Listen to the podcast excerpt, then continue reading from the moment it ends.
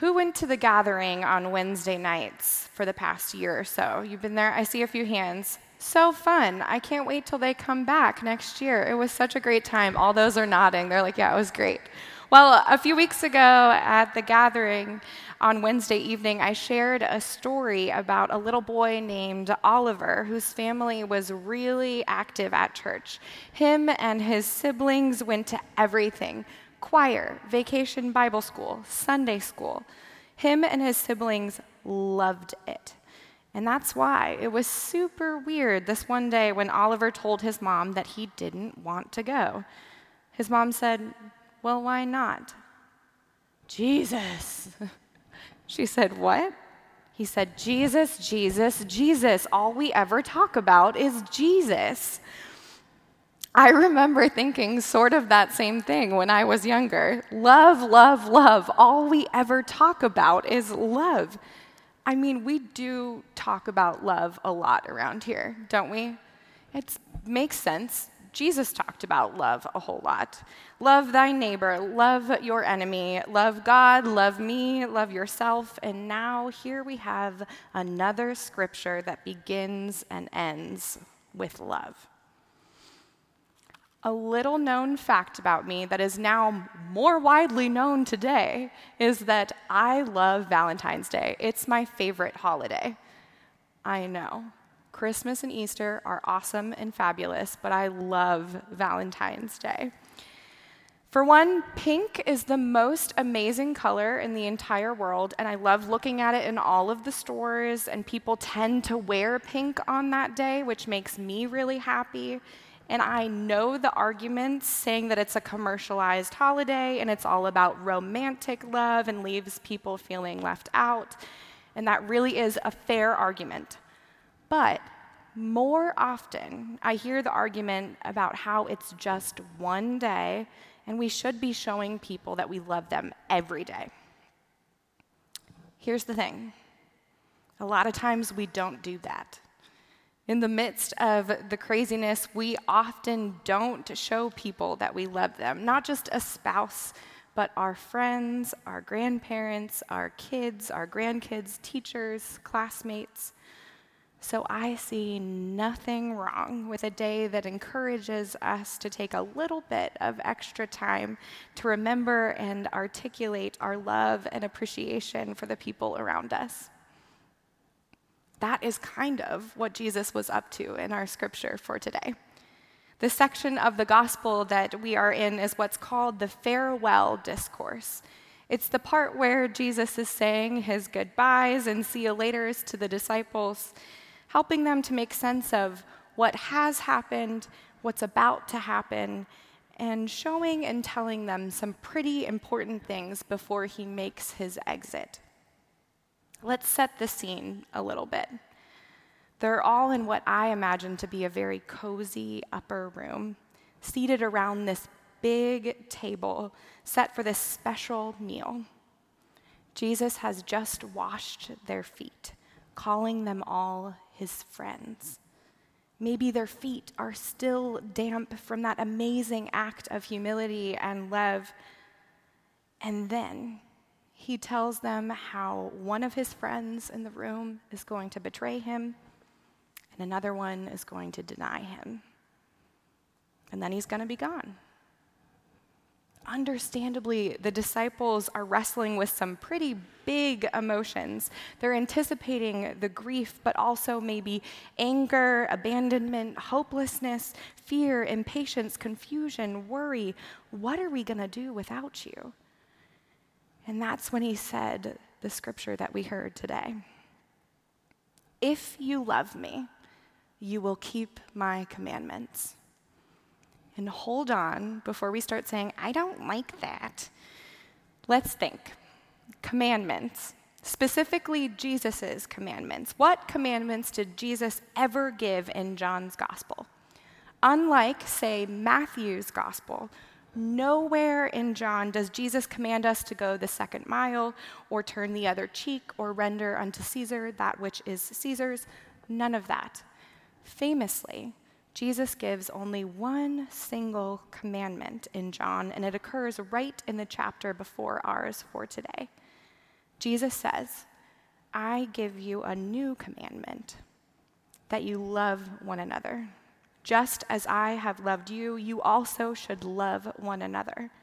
By this, everyone will know that you are my disciples if you have love for one another.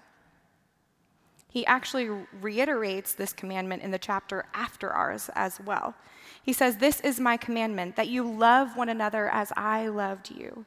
No one has greater love than this to lay down one's life for one's friends. We see then that Jesus is not threatening us. You say you love me, keep my commandments, or else. No, he's inspiring them. He's inspiring trust, comforting them with those big emotions that we talked about as they face the idea that their friend is going to be leaving them, that it's going to be up to them to continue this movement, establish the church. He said, You won't see me, but God will give you the advocate, the Spirit, that will live inside you, dwell within you. You'll never be alone. I am with you. Are any of you ever confused by the Spirit? Like, what is it? Sometimes it's referred to as a she, but then also as fire, and then like wind or a gentle breeze, or like Jesus alive in each of us. And then what does it do? What does the Spirit do? Like wind, it blows through wherever it pleases, it's here and there and everywhere. Sometimes the Spirit feels very mysterious and kind of hard to grasp, right? The same goes for love. People love to philosophize about love. Love is so ethereal and makes for heady poetry and abstract art. Forget all the theologians that have tried to explain the different kinds of love with big words that you have to sound out in order to say, chapters upon chapters of theologizing to approach it from every single angle. But here's the thing in John's gospel, these things are really concrete. The Spirit is called the advocate. Other translations say helper, comforter, counselor and the actions of the Spirit are described as teaching, reminding, abiding, testifying. Those are pretty concrete. I know what those words mean. Then there's love. Love is not philosophical and mysterious. What is it? In the Gospels, Jesus shows us that loving one another is a lived reality. It's sharing a meal, washing feet, feeding, touching, healing, speaking. Once again, I am struck by just how countercultural Jesus' message was and still is. Those healings that Jesus performed would have been shocking to everyone around them, touching the untouchable, valuing lives that have never been valued before. Washing the disciples' feet that night was incredibly countercultural, subverting the hierarchical structure of the day, saying the last and the least will come first, choosing love over power. And my goodness, the words that Jesus spoke that evening around that table were countercultural as well. You remember? He spoke out against his friends. He admonished them for their actions. He said, You will betray me and you will deny me. In other words, I love you, but this is not okay. What you're up to is not the faith foundation I have been teaching about and preaching about and showing you. You know, it's not often that we think about love in this way, is it? This love that Jesus is teaching us about is not mushy, gushy conversation, heart, candy love. It's gritty and honest and can spark some really hard conversations, uneasy feelings, and even some conflict. Love is not just a bouquet of flowers. Love is diligently guarding the open field where the flowers can grow wild and free. Love is not just a box of chocolates. It's an abundant feast of a table where all people are not just wanted but needed, where the table was set in spaces made with their needs in mind. Love is not allowing voices of hatred and harm to have access to microphones, TV networks, and pulpits. Love is amplifying the voices of the marginalized. Love is not just reading about racism or having more conversations about it. Love is marching with our black and brown siblings, advocating with not just our minds, but our wallets, time, and privileged power. Love is not letting uncomfortable topics be swept under the rug. Love is holding our siblings accountable for their actions, admonishing those who are abusing Jesus' vision of the value of each person. I have some dear friends who, back in college, made some decisions that created a pretty big mess of broken relationships and friendships. It led to some of their friends banding together and my friend being cut off from the rest of them, made only more complex by the fact that they were all roommates. Years of friendship down the drain.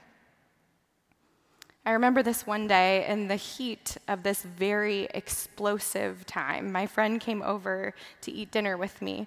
She brought in bags of groceries, not to make dinner, but to store in my fridge and freezer because she couldn't bear being in the presently volatile shared kitchen. I so vividly remember the conversation that we had as we were putting away her food in my fridge. I empathize, saying how devastating it is to have lost these once dear friends. I cried with her as she described some of the things that they said to her and said about her. But then I remember taking a deep breath and mustering the courage to say what I said next. I said, just to be clear, you messed up really badly. And I totally understand where your friends are coming from. You broke their trust in a huge way. I don't agree with what you did, and I don't agree with the decisions that you made. I remember my friend looking me in the eyes saying, I know, I know. It's been close to a decade since all of that went down, and just a few weeks ago, me and the same friend were sitting together on the couch she brought up this tough conversation from all these years ago, and she said, I learned a lot about what true friendship looks and sounds like that day. I needed to hear what you said. You held me accountable for the bad decisions I made. I'm so grateful for that and how you loved me through it it is not often that we think about love in this way.